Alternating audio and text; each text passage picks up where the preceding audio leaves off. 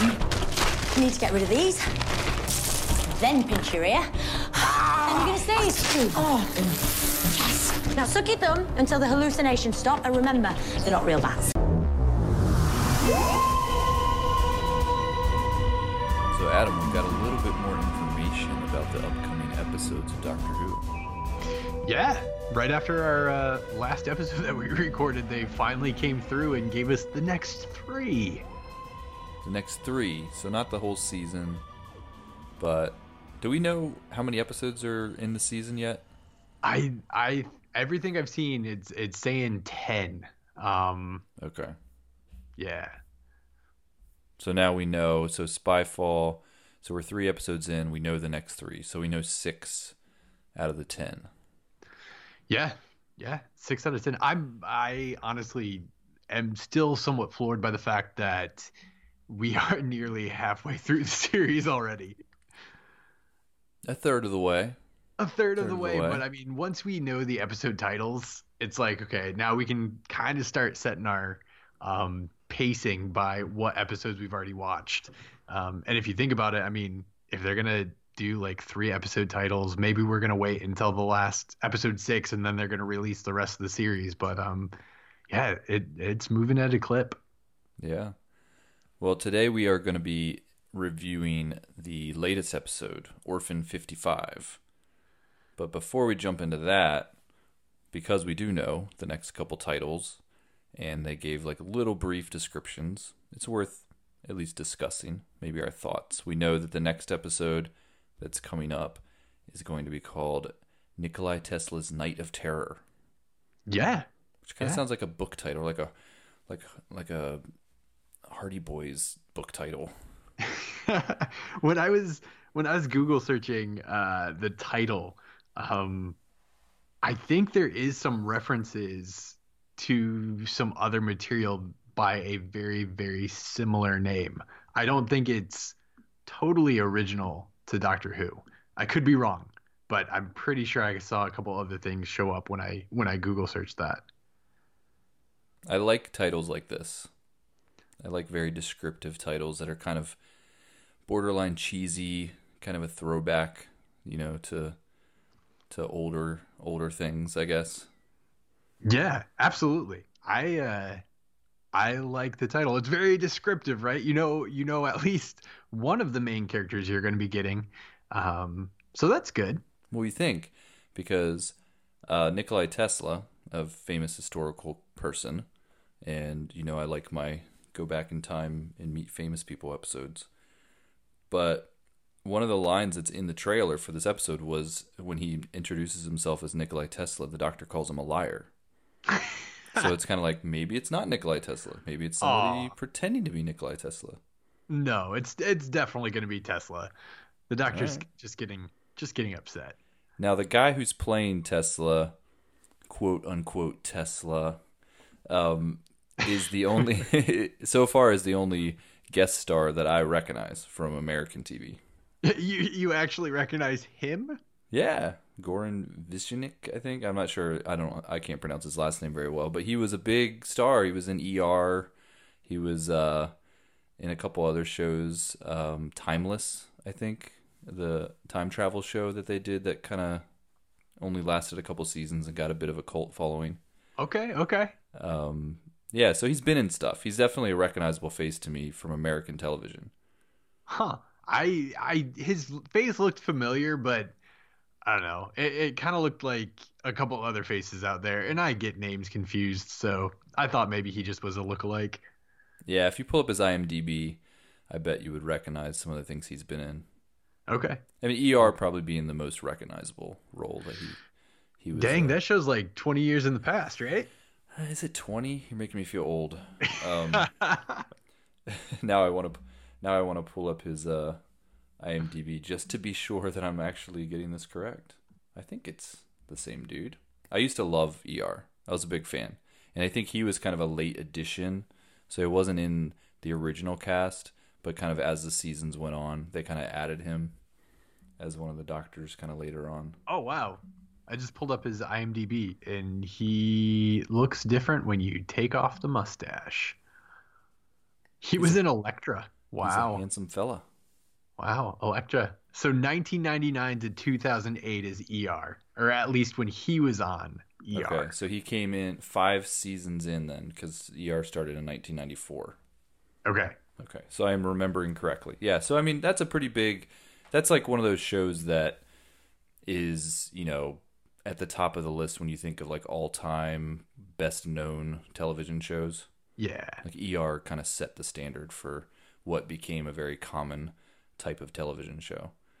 So, so yeah, that's pretty good cred.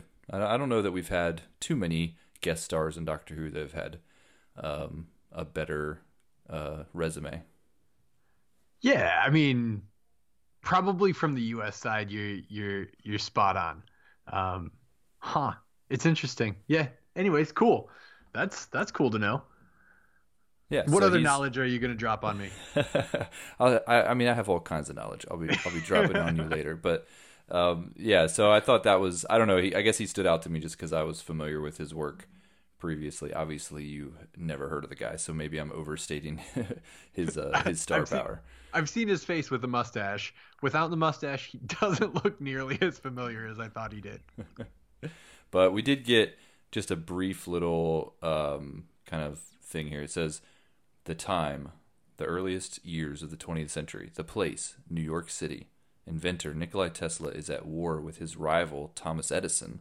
However, there's an even greater threat in their midst. So, do you think we're going to get a Thomas Edison appearance, or is he just going to be off-screen kind of thing? Oh well, they have an actor ascribed to him, so Oh, well, there go. Edison's gonna be there.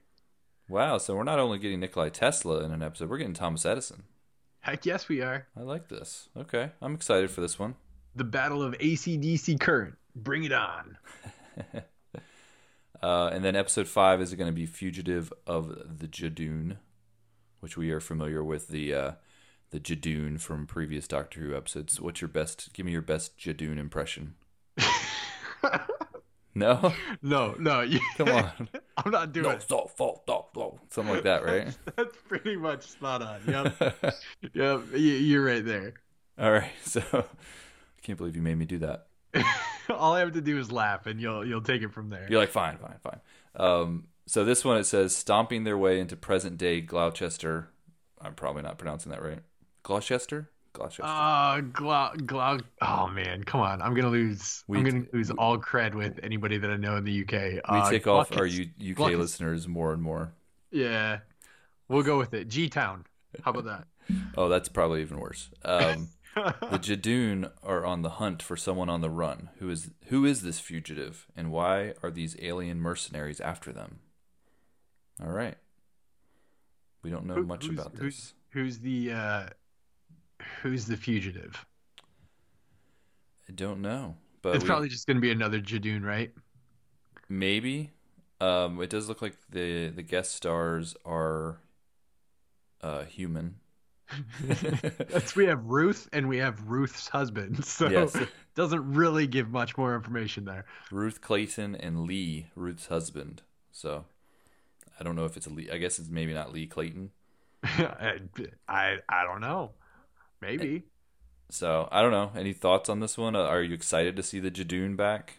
I I feel like this is one of the um one of the villains monsters how a- aliens that they kind of touted um I say pretty early on but when they first released the trailer like this was the big one that showed up in the trailer um at least in clear focus so I'm I'm interested to see what Chibnall Chibnall does with them I mean the last time we saw them was Tennant is that correct Maybe.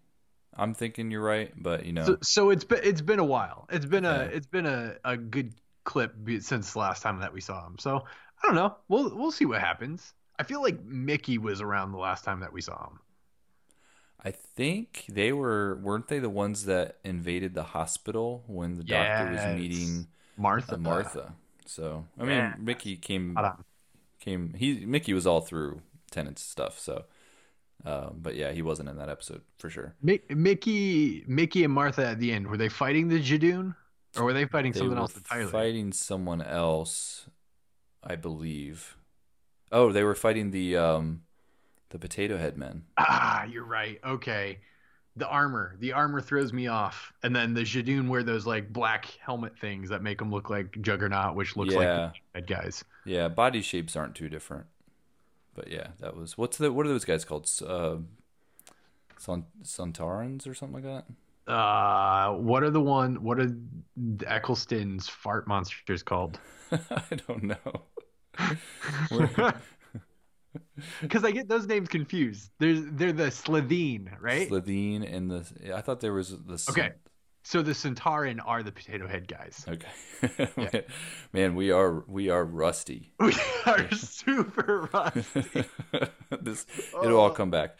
Uh, we're we're still we're still warming up. By the time we get to episode ten, we'll be we'll be back on our game, so guaranteed. episode six is called Praxeus, and this one it says the doctor and her friends split up to investigate multiple mysteries across planet Earth. What they find will threaten all of humanity. hmm. A little bit of a quote here. When we come into the episode, the Doctor, Graham, Yaz, and Ryan are already split up around the globe, investigating strange goings on that are linked to a brand new alien menace. Brand new alien menace. Prepare for a fun roller coaster of an episode with some genuinely disturbing moments, and watch the skies. Disturbing moments. Watch those skies. And we got a picture of the TARDIS on a beach with a bunch of bird like creatures swarming around it. Yeah, that's uh, that's interesting. I mean, birds in flocks can be pretty freaky. So, how how do you feel about the the companions and the doctor splitting up? I mean, it seems like pretty common that that's the way they've been doing things.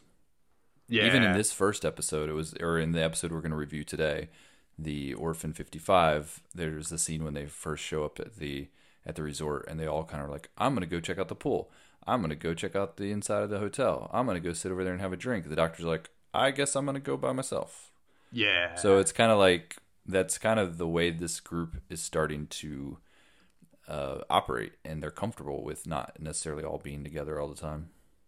it's I don't know. I find it kind of strange, but uh, we'll go with it. And it might we we've had our complaints about the doctor not getting enough focus. And I think that these type of storylines are part of the reason why because they do split up so much that you have to have, you know, shared time where you're showing okay, what's going on over here? What's going on over here? What's going on with the doctor? Whereas if they had if they all stuck together, then the doctor would get more screen time. So, Yeah. so uh I guess at least in episode 6 maybe we're going to once again be disappointed by the the lack of doctor screen time. I'm. I don't know. I like the idea of something new showing up. That's Yeah. fun. New. I mean, is it going to be the birds? Like, are the birds the thing? Is like watch the skies, or is it some kind of of villain that controls birds? Yeah, it's probably I yeah, I don't know.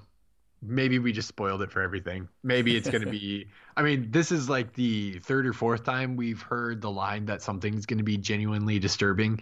Um and nothing yet has totally nailed the blink or the sl- silence disturbing uh factor. So, we'll see.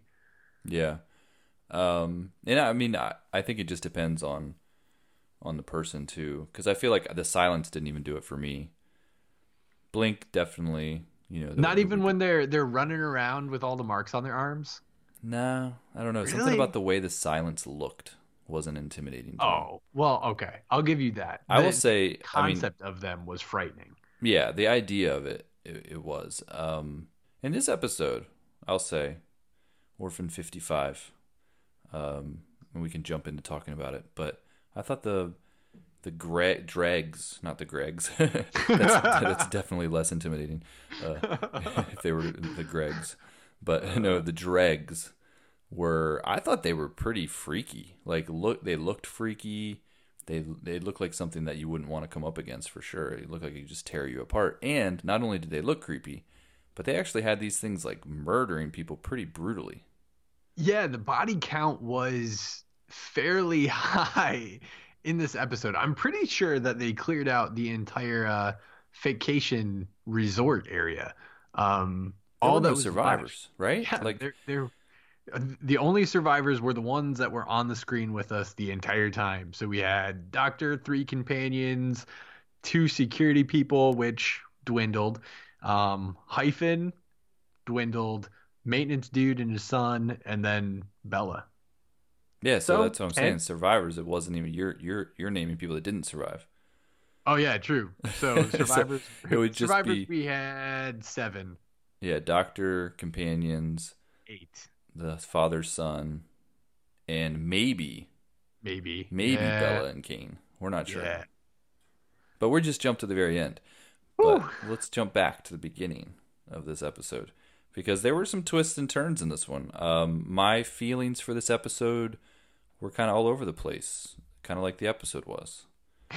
Um, like it started out in one place, and I was kind of on board with it, and I was I was into this thing. I'm like, oh, this is cool. It's got some intimidating aliens, and and then it kind of you know started going a little different direction for me. But the tentacle, what everybody was wondering about, right? Yeah. In the picture was- from the preview picture of this episode, there's this giant tentacle in the TARDIS, and it's kind of like, what's that all about? Well, it really didn't end up being about anything. No, total red herring. Total red herring. That's one of those things that you can throw into a screenshot and everybody's like, "What? Spoiler!" And really, it's no more than like a 30 second transition at the beginning of the episode. I do have questions though, because the tentacle was in the TARDIS. Um, was it attached to anything, or did the thing's tentacle get severed? Yeah, so I would go with the severed approach. It's coming from the door, and they, which sounds terrible, but I think the doctor probably just closed the door and it cut off the the tentacle. Yeah, okay. Those Yeah. space squid. It so was they could fry breeding up some time. calamari. ew. You don't like calamari? No, Oh, I love calamari. that's mm, It's like one of my favorite foods. I mean, Mm. if anything tastes good fried. I was gonna say that is the one way that I think I've ever been able to eat that is with it like uber deep fried, and it was basically super crispy and probably more batter than anything. I like it in all ways, but I do like it fried. But I like it in like a, a nice soup, like a seafood soup. Um, I like it with some, some curry over rice. I don't mind So- if it's a little rubbery. nice. I like the the way that you're like going through your list. I like it in soup. I like it in curry with some rice. I like it. I like it. Keep going. So, uh, Graham, you know, of course, wins a trip to this Tranquility Spa. It's kind of a cool. I thought it was kind of a cool idea. The device that they came up with for this was pretty creative. Yeah, I mean, it, it's he essentially just collected the six required coupons to well, okay, coupons or coupons. He collected whatever, whatever, however you want to say it. He collected six of them to build a perfect square. Um, did you did you catch where he said they were delivering it? The, no, the paper that he got the coupons from. no. It was like by the coffee machine, and then he was like upstairs by the coffee machine, or maybe it's downstairs. Either way, Graham in this episode again was like somewhat of the comic relief when he d- did have the chance to talk. Yeah, which is fine. I think even I think Ryan and Graham kind of traded off, and that's kind of been the way these characters have been. You know, Yaz isn't usually one to say something kind of goofy or funny, but Ryan and Graham kind of go back and forth. So it's not super out of character if either of them say something kind of silly. Yeah, true, true. Um, I liked the kind of the idea of this, like, oh look, let me put these six coupons together, and it makes this cube, and then suddenly the doctor's like, wait, don't put, you know, oh crap, okay, we got four minutes or four seconds, whatever it was, but, and she and they were kind of like, oh, I hope you packed, you know, we gotta, we're gonna be transported somewhere against our will, Yeah, yep. and we found they out that were they they uh, teleported to Tranquility. Tranquility Spa, which I will say, not that impressive. as far as luxury resorts go. Uh, Yeah, it- it, it kind of looked looked like like, a rundown, like uh, cheap knockoff to a really bad '70s resort. Yep, I agree. There was not much going on. I think the only benefit that it had is that it looked as though it was in the middle of nowhere next to nothing. So, I mean, if that's your thing, getting out in the middle of nowhere, other There than I guess there were like 20 or 25 other people there with you, but There was a beach, I guess, but I I thought actually I don't know if it was just budgetary; they didn't want to spend the money on it, but I thought they could have sold it a little bit better as this like tropical paradise, you know, that they showed up at. Because even when they do show up there, all the companions kind of look around like, "Oh wow!" and I'm sure that they're looking at nothing, in, you know, in green screen or whatever. They don't know what's going to be there, but they're looking around, and and then when I'm seeing what's actually on on screen, I'm like, "Oh, that's not." You know, it's it's not an impressive place by any means. Yeah. Yep. So That's. I, mean, they had a pool, but that was pretty much all we got a go, good look at. the Doctor has taken previous companions to better places. That they have. but yeah so we get we get um pretty quick get into the the action you know they're not even there for five minutes and ryan's catching some kind of virus you know out of the vending machine Now, the Hopper virus, that is something from this episode that I could get behind. I thought that was a, a cool little thing. i agree i actually really like that part that that whole scene where he gets it in his hand and it, i thought it looked pretty cool. You know you kind of see it right under the skin which is really creepy and it's kind of moving around and then the doctor Yeah. comes over. And i just thought the whole sequence where the doctor kind of knew what to do and was like all right we need to empty out this bag and you need to do this and then she kind of knows how to get it out of him and how quickly i thought um i thought whitaker did such a good job of kind of how quickly she was re- delivering the lines and then ryan was doing a really good job of reacting and and when she said at the end like just remember the bats aren't real or whatever and he's there like swatting at the air and stuff Yeah. i just i was cracking up i thought it was a really funny sequence Yeah, they did a really good job of selling what was happening, both like the doctor's expertise, but also the situation that Ryan found himself in. To me, that is that is one of those moments where like Doctor Who is at its best. Um, and they did a really good job with that. And then, yeah, like you said, the the Hopper virus as it was going around his hand, and I mean, how how long did they actually have to show it going into his hand before it just disappeared into his arm? Not very long, but it was it it gave the I don't know, lack of a better way of putting it, the weight to what was what was going on. It looked creepy that something was inside Ryan. And then from that point forward, all he had to do was like wiggle his fingers and then fall to the ground and then pretend to sneeze and but that entire scene played out really well. And I really like the idea of the Hopper virus. Um I which does come back Yeah. later in the episode. Yaz, just a really quick scene by the pool. She interrupts uh, kind of an older couple in a romantic moment, um, which is kind of a throwaway thing that happens. It kind of ties into stuff later. I have questions as to why these characters exist, but we could talk about it that more later. I don't have answers. So we could talk about it, but we aren't going to get very far. Uh, so, and then Ryan has his whole thing, and then he goes and hides under a table because I guess he's having the hallucinations, and he's and she, the doctor tells him to suck his thumb, Yep. and then he's ne- and then there's this girl there that's kind of she's also sucking her thumb, and then he starts talking to her. Um, an interesting moment between these two characters. She basically he's kind of talking to her, and then she's kind of like, "Are you trying to hit on me?" And he's like, "Not, not really." But then she's like, "Oh, you, you, that's a shame." And it was kind of this, kind of an awkward moment between these characters. I don't know if I was really buying into the chemistry much, but it was okay. I guess Ryan, you know, it's nice to see him meet a nice girl. I guess she wasn't really nice though. Yeah, I'm because that's that's not where the relationship stops. And there's there's a couple other awkward exchanges that take place between the two of them. And I'm I was trying to, to figure out or make the decision in my own mind like what is this serving for character or for Ryan as a character other than just to highlight like the dude is awkward. Um there's no getting around it. He was awkward in series 11. He's awkward now. Um, even, I mean, later on they're they're on the bus, and I'm sure we'll or the truck, and I'm sure we'll get there with the exchange that happens there. But yeah, I I don't know. It, it's there wasn't much chemistry to even buy at that point. If anything, they just seemed like good friends that were having a laugh with each other. yeah, but she definitely was flirting with him. This- What was she though? Yeah, I think so. Because I, I mean, know that she was supposed to be, but right? And and like knowing what she does later and kind of the, what's revealed about her, it's an interesting moment because you're. I was thinking, especially upon a rewatch, I'm sitting there thinking, you're here because you want to blow up the hotel. Why are you flirting with one of the people that you know what I'm saying? Like, what was she? What did she think she was going to gain?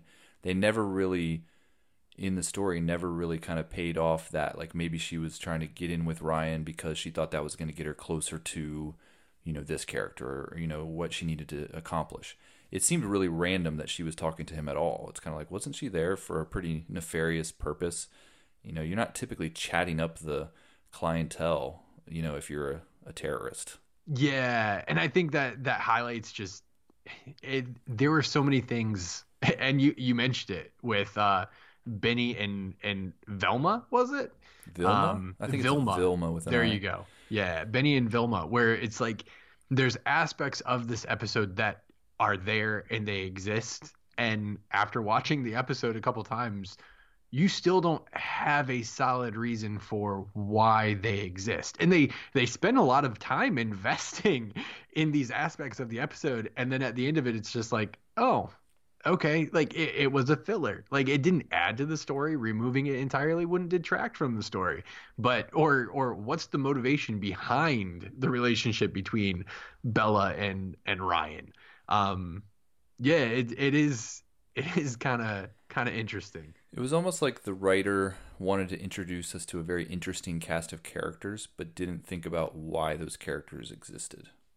Yeah, and like, that's oh, we got this old couple, that's cool, and then oh, there's this father son that have green hair, and there's this girl that's got a chip on her shoulder that wants to blow the place up, and it's, it's like there. It does sound like an interesting cast of characters, but there there was never like established a really good purpose really for any of them. Honestly, I think you could have cut this cast down, and it could have been the doctor, companions, and you know, um, what's her name, the military kind of woman that they met. Um, Kane. Kane.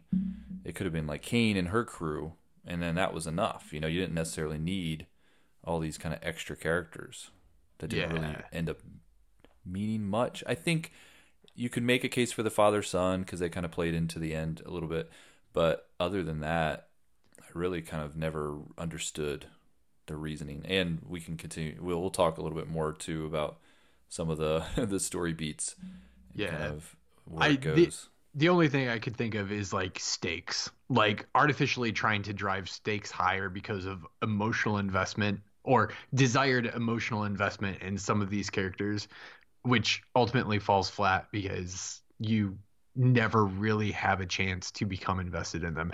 I'm really interested because the the writer of this story is Ed Himes, who also did It Takes You Away, Mm.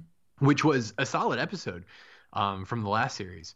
Um, but we did have that lingering character of Ribbons that just kind of existed, and he added a little bit to the story, but ultimately he was just like this weird, um, I don't know, weird parentheses in the middle of the episode that he really ultimately did not end up mattering. Um, so That was also the one that had the weird like talking frog too, right? yeah, yep, had the weird talking frog. Um, yeah, I really like that episode too, but yeah, the talking frog kind of threw me at the end. Yeah. Anyways, it, it's just I don't know. He has a tendency to throw in weird stuff that you makes you wonder what. So Sylas, uh, the the boy and his dad, who I'm forgetting his name, Uh, were Nevi. Nevi. Yeah. They they were interesting characters, but the thing that stuck out to me with them was they had the worst hairstylist Oh, um, on staff. I didn't under like I was sitting there thinking their hair just looks so bad. It almost looks like they just grabbed these green wigs and didn't have the time to do anything with them. So they one just put them hundred percent agreed. okay because the, the costuming could have been a little better there. Like style it a little bit or something. Make it look a little bit more like natural hair. It just looked like really bad wigs. Yep. Yep. It looked like someone grabbed something out of the party store, um, like on their way to a, a dress up party, and like like you said, had no time to do anything with it, and it it just like you know how um like multi or neon colored wigs have that like weird fibrous look and texture to them. Right. That's exactly what their hair looked like. Like Yeah. weird, weird hair. Um, yeah, it it was it was a pretty bad look. It was kind of distracting. Yep, just a little bit. and I mean, that's not the only thing. Like, also, we are introduced to the character Hyphen with a three. Um, that wasn't the best look either. Like, I dressed up as a bear for Halloween this year, and my nose looked pretty much the same as the nose that they painted on that character. it looked like a character from like a not from a Star Wars movie, but a parody of a Star Wars movie. Yeah, it kind of looked like something from Spaceballs. Yeah, exactly. Yeah, it's just almost like it was meant to look. Uh, I mean, remember we're talking about Doctor Who here, and you know it's almost kind of part of the the shtick that some of the stuff's just supposed to look really cheesy and bad. So you kind of have to give it a pass where it's like almost maybe intentional, like where yeah. okay. But we did have like some really solid cat creatures with Tennant's Run. So like, well, looking at the at the dregs now, I want to just call them Gregs. Um, the, the dregs in this episode, uh, that makeup job was really really well done. Yeah. So maybe that's just they just blew the budget on the monsters. And so everything else was kind of low budget. You know, the effects for the resort and the the wigs and the you know makeup for the the cat character like they just they just kind of didn't have the money left so yeah i guess in my thought though it's like you could just ultimately have made hyphen human mm. and it would have been fine like the story doesn't lose anything because all all that all that you would lose was the throwaway line of i like your tail um, or that's a really nice tail that Whittaker's doctor throws out um, did that's all you tell us when this is uh, no, just in the future. Okay. One timeline in the future. It's interesting, yeah, because it's it's kind of important on that on on like the plot point that's kind of revealed. It's important, like okay, how much, how far into the future is this supposed to be? How long does yeah. it take people to evolve into monsters? the dregs of society. The dregs, yeah. Um, yeah, I thought the monsters were really, you know, because we get the reveal of the monsters and in kind of the hallway as they're yeah everything's going wrong uh, the system's going down and these things have gotten in and we see this guy getting dragged away um, from you know this guy getting dragged away and killed and the military guy going after him and you see these these monsters and you see kind of the teeth and the way their skin looks and stuff and i was just like wow that's a cool this is a cool villain. I like these things. I was hoping that it would be something that maybe would become like a regular type of thing. Now, how the episode ended up going, you know, I don't think that we'll ever see them again. But yeah, probably not. I thought they were cool looking. Yeah, and and that first reveal, they did a really good job of kind of like the really fast scatter shots with the flashing light and like the slow reveal of you'll see this much of them of the dreg first and then this part of it um, I will say, like, I I agree, really solid job with the dreg. Um, it looked best or better when there were like one or two on the screen. There were a couple times where they like just multiplied them and it, you started to lose the effect of like oh now they're looking kind of just cgi-ish um, when you had 20 of them on the screen at one time um, but they it, as an individual when they have the alpha, the the apex of the dregs interacting with the doctor, I did I did think it looked solid. Now the doctor was kind of talking to uh, Kane, and was it's kind of a weird situation because this is a resort that we it's revealed that it's kind of like you know a fakecation, so it's not really you know, it's just this dome type of thing and it's a digital kind of surrounding so people can come there and enjoy themselves. And kind of it feels like they're at this really beautiful resort but really they're just kind of in this dome that's you know could be anywhere originally they were in big cities they said but then in this in this case it was on this planet that had been kind of decimated yeah. Um, but it's really like only that like how many they say it was like 25 people or something that were there? Yeah, I mean, as they start counting down, as the uh, body count rises, they it, it seems like it goes from maybe like mid twenties, um, down to everybody that's in the room. So yeah, it, it wasn't. I wouldn't say that there were more than thirty there. Yeah, it just kind of felt weird because, yeah, there was like 25 people there. I mean, if I go stay at a resort and I go get, to get a Starbucks at the cafe, there's 25 people in that line. Yeah, You know, so the Yep. fact that it was so smally, like such, uh, not very populated, and then there was one person um, that was on the staff. It seemed like that was Yeah. kind of uh, greeting people, and then you had two people that seemed like they were security, but the one Kane was also the owner of the hotel. Yep. it just felt weird. Like it just didn't seem right. And one maintenance person. Yeah, it was like okay, this this resort hotel, not that many people were there, but also the staff is very lacking. Was this just like a startup? Like was this the first day they were open? I mean, the hotel owner is also the person that's head of security. What what what you don't see is that the rooms are like fully automated. So you don't really need anything. They didn't show any of the rooms. All we got to see was the pool, the cafe, and the steam room. So I was thinking that like maybe it's like droids or something rolling around. That would have been nice to see at least some indication that there was a lot of automation or robots that were taking care of people. It just felt really it just felt distractingly wrong. yeah. Yep. Nothing about it felt like this is how this should be. Yep. I I agree. It did seem out of place. Um because like you said, it's supposed to be a, a resort. It's supposed to be a a spa that you stay. I mean, they were checked in for two weeks, right? Yes. Um And I think that was my biggest problem with this episode. It really just kind of, if I was to sum it up, was it just felt off. It just didn't feel like they thought through some of this stuff. Yep. And and there's so many examples of it. So they they realized that Benni, the old man who was gonna propose, um, has been taken by the dregs. Yeah. And then they're like, and the doctor's like, well, we have to go get him. And Kane is kind of like going to just leave him. And finally, Kane's like, okay, fine, we'll go get him. And the doctor's like, all right, I'll go gather everyone. Like, I'm going to go get the little boy. I'm going to go get the old lady. Like, why are they taking all these people on a rescue mission? Yeah. Yep. That I was just sitting there like, why? I thought maybe on a rewatch, like I missed something. Like I missed a No. line that they could, they weren't safe. They couldn't stay at the place, so they all had to stay together.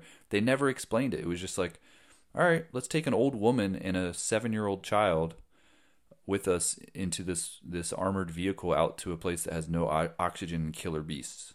Yeah, I I had the exact same thought, and the only way I could justify it in my mind is that it's a safety issue. Both security people are on the truck, but even at that, like Explain it. Say Yeah, something. Make even explain one it, line. or or put them in the room that obviously the dregs couldn't get into, and lock yourself in the cage. Like, Well, even the fact that they had like limited oxygen. I mean, if you just brought ha- half the people and twice the oxygen, you could stay out there twice as long, right? right? Yep, yep. and the fact they went out there and quickly got stuck in a trap and ended up, you know, Benni ends up dying. Uh, the soldier Oh, guy ends up dying. Like everybody just dies, and all because they went to go save the guy that they couldn't save, and then they end up going into a tunnel system, going right back to where they started. Yep. Yep. And and that's that's the other thing. It's like and they did have a throwaway line for why the dregs took Benni, but why did they take Benni instead of just killing him like everybody else? Like what was so special about Benni that they thought, "Oh, this is the guy that we want to drag out into the unknown and I, it's yeah, that was just another one of those things where it's like everybody else they merciless, mercilessly killed like almost immediately, but this old guy they decide to carry him. I Very, thought very there was going to be some kind quickly. of like clever reveal Oh yeah, Yep. because the part where they're all they're in the truck and you hear him outside yeah, you know his yeah. voice talking to her and he's like i just have two questions. And he finally asks her to marry him but then he also asks them to to kill him you know mercy kill. Yeah, and i'm like oh there's some kind of trick going on here or the monsters have like you know they're puppeting him or something. Like there's something going on or there's a spirit uh, or some kind of other creatures that are out there that are good creatures you know, that maybe have I don't know. I just thought there was going to be some kind of twist that that the reason why Benni was taken out there and why we could hear his voice and all this stuff, and it really there wasn't anything. It was almost like mean. It was it was mean spirited. Like the writer was sitting there like, how can I make this really tragic in the most Yeah. tragic way possible? It's like, oh, let me take the nicest, most vulnerable person and have him dragged out and tortured and killed Yep. as Did he's you- asking this woman to marry him. like this is horrible. Did you ever watch the uh, mo- movie from 2018 with Natalie Portman and Tessa Thompson called Annihilation? No, I'm, Okay. I'm familiar with the movie, but I have not seen Okay. it. There's a there's a part in the movie where one of the mutated beasts, and hopefully I'm not spoiling this for you or anybody else, but the mutated beast eats one of the people, but in the process of eating one of the people, it basically takes that person's it it it gains the vocal capability of that person like in a really twisted distorted sort of way. So when Benni is talking to the people in the truck that's the only thing my mind kept on going back to is like the dregs have have eaten him and they can now talk in his voice and they're just trying to lure him out. I said that out loud to my wife as she was watching it with me because i wanted the exact same thing. Like at that moment it, it felt like the perfect time to twist it the story have some crazy reveal. And because it didn't make sense that they were carrying Benni with them the entire time. Like why? Why are they doing that? Um but yeah sadly nope. They literally did drag him around long enough for him to come to the conclusion well first he has to state i'm not alone. Um and then he has to ask the questions. But yeah i tr- I, I struggled with that part And they made it to the tunnel. Like some of them make it to the tunnels. Yeah, Uh, after their second try to go to the tunnel, Yes. which that's another part. And sorry, I know that like typically I am a huge fanboy at most times with the episodes, and I probably go far too uh, into defensive and justification mode trying to defend the episode. But can I just say, like, wasn't the truck surrounded? And then like they come out the bottom of the truck and then magically the truck is no longer surrounded and they're able to just like run off towards the tunnel that they just retreated from in the first place like weren't there supposed to be dregs surrounding that truck Yeah. Yes. and they're supposed to be fast and kane somehow magically is thrown like 50 yards ahead of everybody I think because they went on, they went out the bottom of the truck. They tricked them. they, they went out think- the bottom and then ran out I think the that's what side. we were meant to. If they had gone out their normal hatch, the dregs would have been ready for them. But they they Ah. snuck out the bottom, so they they kind of gotcha got to jump on them. And ran. okay okay That's I mean I don't know. Pro- that's not a go. very good explanation, but that's that's probably what they were hoping we would. Think. I also spent vast majority of the episode expecting Kane to turn out to have like some secret connection with the dregs. like she had some kind of deal with them that had Yeah, been like it broken, was- and that's why they were there. Yeah, or like she was controlling him the entire time and it was part of her plan to like recoup insurance money or something like that. Like because she just kept on magically reappearing after like her death or after something terrible should have happened to her, she would just magically reappear again. And they were kind of inconsistent even with her character, where they were they introduce us to her, and we get the scene where we're in the truck and she's like, "Okay, they've got they've got Benni." She realizes that they've got Benni, and she's like, "All right, turn around. We can't save him." And the old lady Vilma um, says, "No, like you have to save him. Here, I'm going to give you this really valuable piece of jewelry." and and Kane's like, okay, I guess we will go save him now. Like, I guess that thing must have been really valuable. Yeah, I mean enough to pay for a lot of terraforming. A lot of terraforming, but they kind of show this side of her where it's like she's completely heartless, and she's gonna leave him, but then she gets this money, so all she cares about is money. So she's not a very good person. Um, but then you have the whole thing where it's revealed that Bella's actually her daughter, and Bella didn't like her very much either. And then she says, "Oh well, I was just doing this whole thing so I could give it to her." Yeah, that made no sense. Yeah, that didn't make any sense. But then you have at the very end where Kane comes back and saves, you know, comes back to save Bella. It just felt there was they weren't doing a very good job of establishing solid characters. Yeah, And Kane was maybe the closest they got, and even with her, they it just didn't really feel like there was a lot of consistency in the character. You did, you never really, as much as there was people getting killed, and you were never. I don't know. At least for me, I was never really that invested enough to care about any of these characters. yeah. Nope. I it's it makes me feel bad to say that. Um, but I'm I'm right there with you. That's even when um because they, after they escape from the truck they go into the tunnels as they start going through the tunnels which did no one think about closing the top door for the tunnel um it seems like they just led that wide or left that wide open but they go down in the tunnels everybody's running low on oxygen vilma is old. She can't run. She's running low on oxygen. Even that scene where she basically is like yes promise me you'll run and then she sacrifices herself the way that it happens like just took all the um oomph out of that scene. Like it's something that you should be like oh no vilma like oh this this this sucks. Like why is this happening? But yet she's like which one of you hurt my Benni?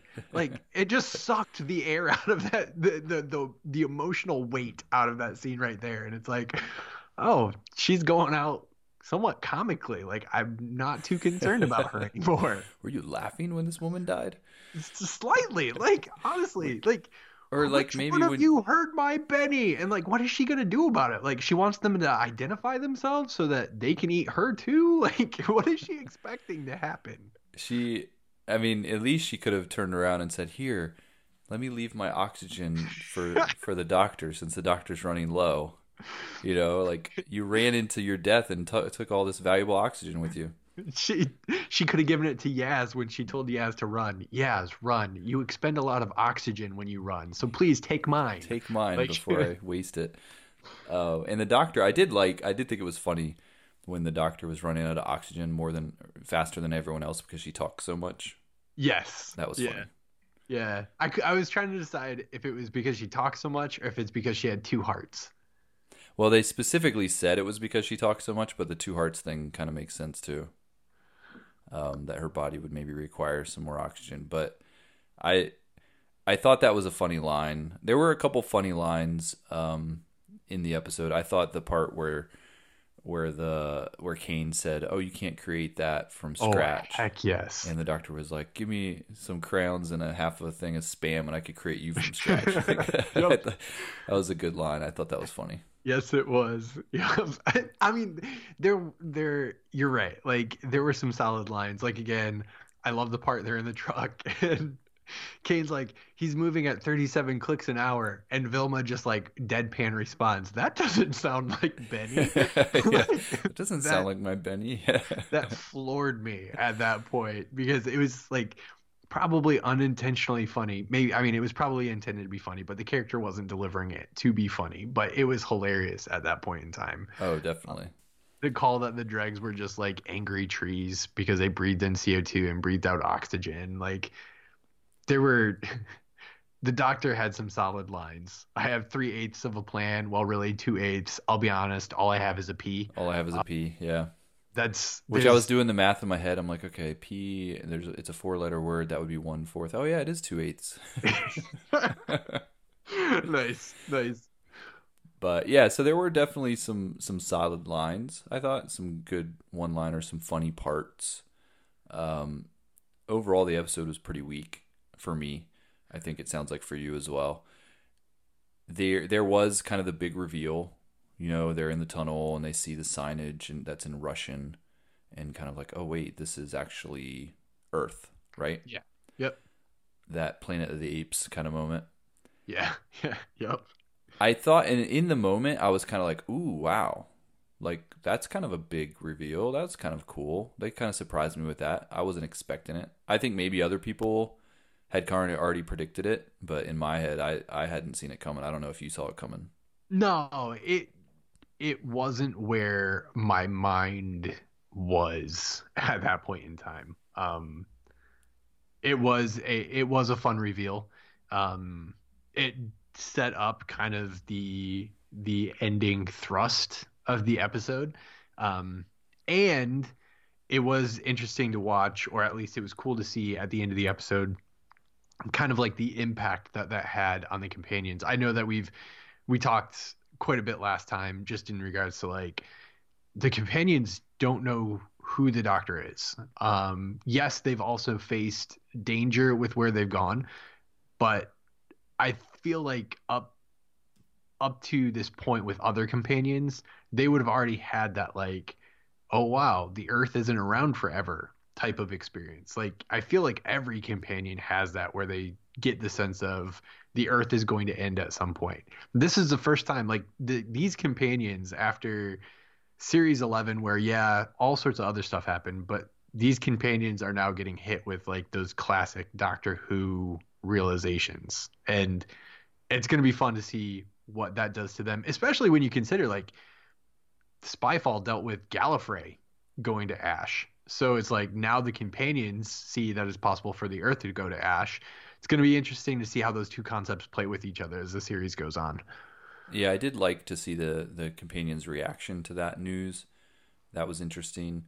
The um, that's why I was kind of asking earlier if we knew when this was because it does, you know, it kind of matters. It's like, Yeah. is this a million years in the future, where it's almost like at that point you're kind of like, okay, you know, those you don't want to see your planet die, but if somebody told me today that Earth was going to die in a million years, I'm like, all right, I'm cool with that. I'm pretty sure none of my ancestors are going to be around anymore. You know, like Yeah. I'll be long gone. And um, so, you know, but if somebody came to you and said Earth's going to die in 50 years or 100 years or even 300 years, it's just like that's that's like, oh wow, that's like within, you know, there are people that matter to me who will have people that matter to them that you know what i'm saying like it's Yeah, con- it's yeah, directly connected if it's lines, only yep. hundreds of years but if it's a million years so I, I just was kind of wondering if I had missed that reveal as to like how far in the future. Now you would think they were implying that this was really far off into the future because if you're going to have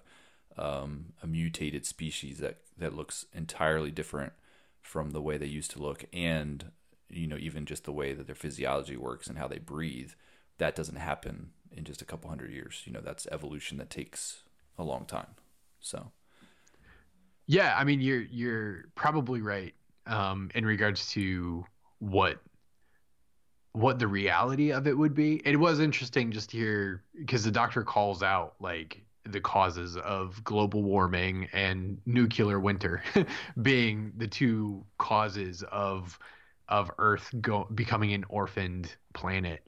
Um, Well, she says later too. She says um, the the food there was a food shortage, or I forget how she worded it, but there was like something about the food, which then led to people mass led to war. Yep. and leaving the planet and war. So I mean, it could have been a situation where because of global warming, it led to changes in climate, which then led to the food production going down. So there could have been a mass exodus from Yeah. Earth, and you know maybe you know billions of people left the planet, and only a small amount were left, and those people are the ones that kind of you know fought and you know whatever and stuck around long enough to become what they become. So maybe it's not an indication of the destruction of the entire population of the of the Earth, Right. Right. Nope. but just the The, uh, planet itself. Yeah. Um, I don't know if you knew this, but this is actually t- subject matter that's happened in Doctor Who before, Really. in the the sixth Doctor's run. Really. They actually had something that happened very similar um, when he was with the Doctor, or when he was with his companion Peri, which I know we haven't really watched the Sixth Doctor stuff, but I have watched a little bit, and I didn't watch these episodes, but I'm familiar with Peri as a companion. I've seen I've seen her in uh, a number of things, so. I guess they had a scene where they were in a cavern and they they find they're on this planet and uh, they're in this cavern and they find a sign that's you know from the it's she recognizes the sign as something that would be in the the London Underground. And Okay. It, and it tips her off that they may be on Earth. And then later on, it's revealed that they are they actually are on Earth. Now, the only thing that's different on this one, not the only thing, but one of the things that's different is they do tell you when it happens, and it's two million years in the future. okay. And the reason why the Earth was destroyed was because the Time Lords tried to move the Earth to a different place in the in the galaxy. Huh. So they try to well, not just a galaxy, but across space. So it says uh, they tried to move the Earth light years across space, which devastated its surface, and it eventually became known as the planet uh, Ravolox. So there you go. So for for you classic Who fans, you know this you probably picked this up. I never would have known that if I didn't if I hadn't have found it online. nice, nice. So the Doctor has you know he's had companions find out that the Earth has been destroyed uh, before. I mean, he showed Rose Tyler, right? Ninth Doctor did. Yeah. So yeah, so I did like that. I didn't like kind of the way they went with it. Like I, I didn't mind the reveal. I thought the reveal was cool. I, I thought the the way the companions reacted and kind of seeing that was interesting. I I felt like they could have gone they could have gone about it in a very unspoken kind of like, hey, this is an indication of, you know, what could happen, you know, if we don't take care of our environment. And kind of just left it as like, hey, the, the viewers are smart enough to get your message here, yeah. But they didn't do that. They didn't just they didn't give us the credit to be able to pick up on that ourselves. They literally had a a sermon from from the doctor um kind of going through like hey you know we're ruining the earth and you know but we can change it and t- it's not too late and kind of going through this um you know this whole thing and then and then really got super heavy handed at the end you know, where she was like, she did her whole speech and then she says, or, and then like there's a scene of the monster like coming at the camera. Yeah. Yep. And I was just like, wow. I mean, wow. I, I really kind of rolled my eyes at that one. That's after I watched the episode, just looking at different forums and on social media and stuff. That that aspect of it was called out quite a bit. I know there was even some discussion um, in our Facebook group, or maybe it was on the Facebook page about about something similar, just with the um, the way that is referred to the the preachy nature um, of the end of it. Um, it is it is interesting to to think through because I think you're spot on. Um, it could have definitely been handled a totally different way, um, and still still have a similar, if not the same, impact. I think what you just mentioned in regards to like be the best of humanity, or and then going to a fictional character, um, fictional creature, a fictional monster, in some way undermines the message in and of itself because it's like there is some very real possibilities. Um, mm-hmm if you will, and then to be like, or you could all turn into monsters. Um, it's it, it, it, taking the uh, the the factual and under undergirding it with fictional never delivers the message quite as it should be. So it could have been handled totally differently.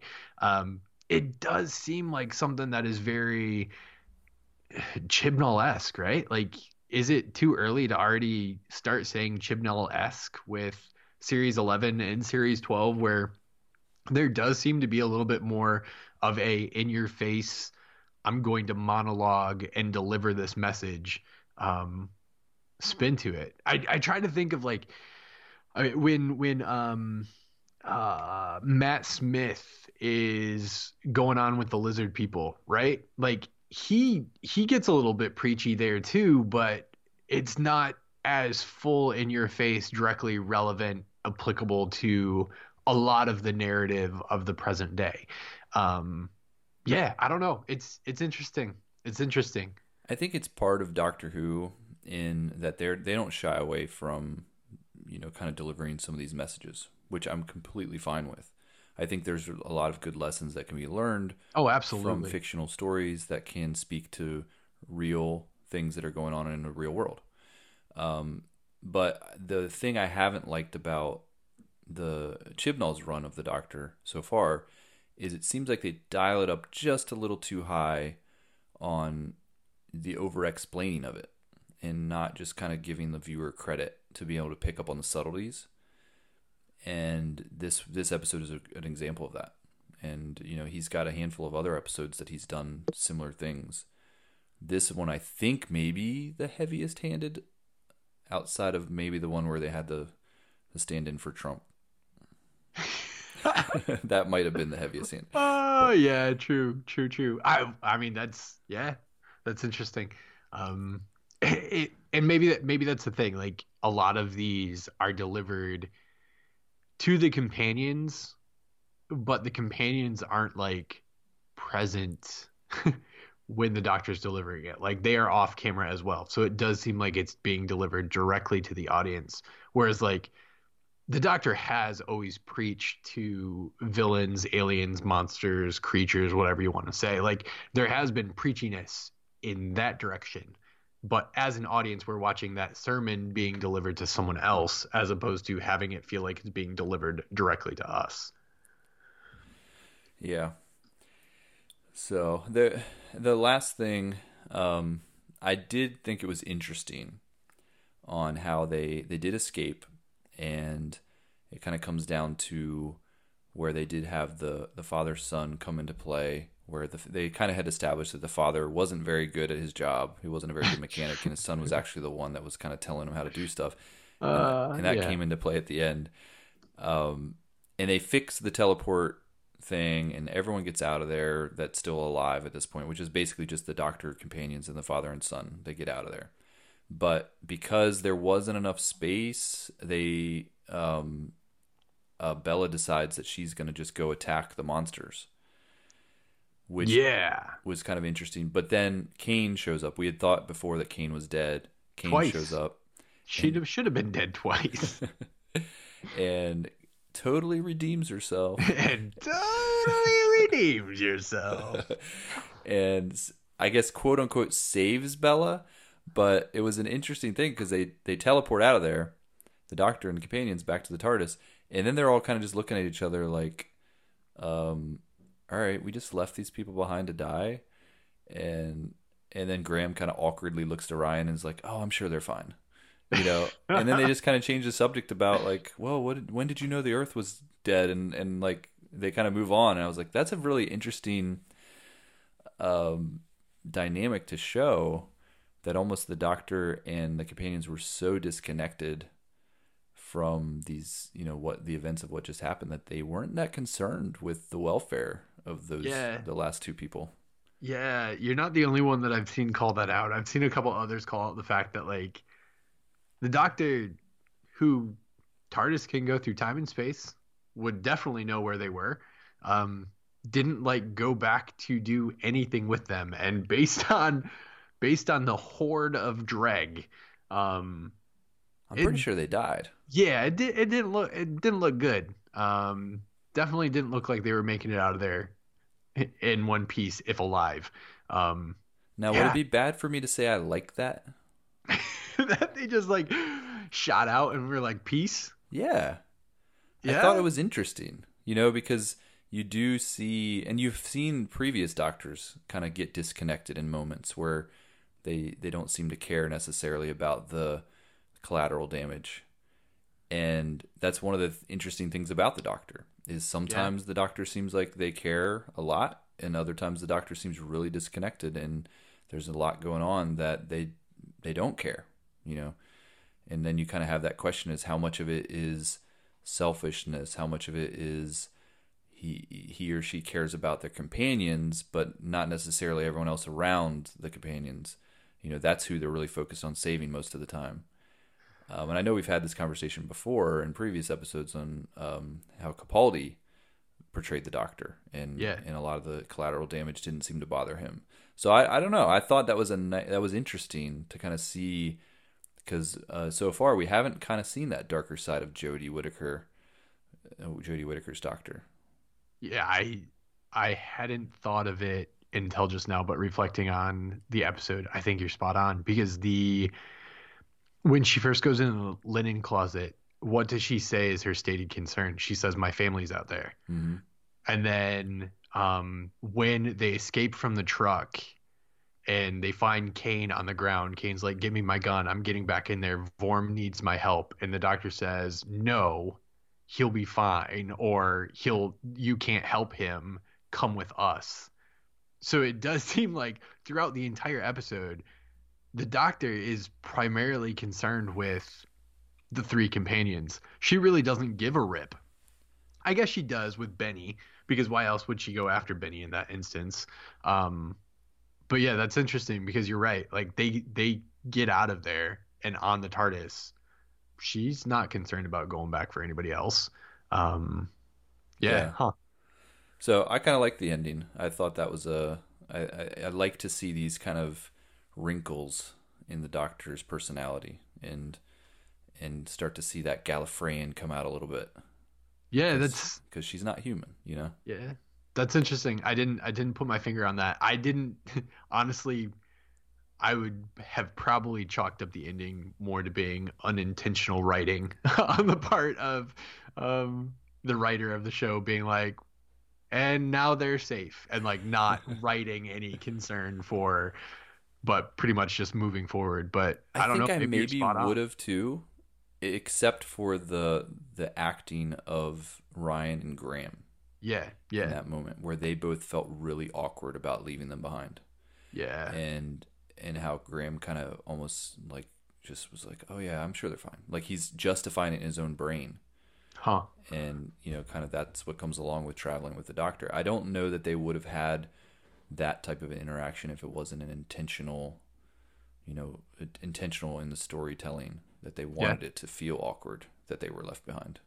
Yeah, So, hmm. huh? So next episode we got Tesla and Edison coming. Yep. Pretty cool. And that really it. famous actor from ER. yeah, that's uh Viznik Viznik someone? Is that Goran- right? Goran Vish- Vizhnik. Goran Viznik. Yeah. I like the name. Sounds very uh, Ukrainian or, or Russian, maybe. I don't know.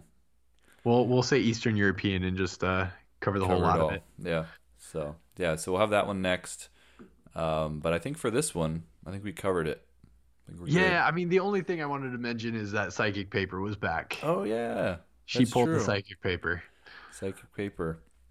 Those Which I like how she she was guessing wrong Yeah. on Yep. what she thought it was, uh, what it, what she thought it would say. Yep. Those were those were my two highlights: the hopper virus and the psychic paper. I think my highlights were the the one the the funny lines from the doctor Yeah. and the uh, the ending. I thought I thought was interesting. So, Awesome. all right, man. Well, I guess we can wrap this episode up. Um, as everyone that's listening knows, find all of our episodes on uh, Apple Podcasts. I guess I always get corrected by my other podcast hosts, uh, co-hosts, where when I say iTunes, they're like it's not iTunes anymore; it's Apple Podcasts. you can find it on Apple Podcasts. You can also find all of our episodes on our website, uh, badwolfpodcast.com. And until next time, I think we're done. all right. Sailor Days? Am I not supposed to? Up oh, uh, Graham and his coupons. Best part of the episode. We covered the coupons. We did it. Is that what are you looking at? Uh, social media? Yeah, that's what one person wanted us to talk about.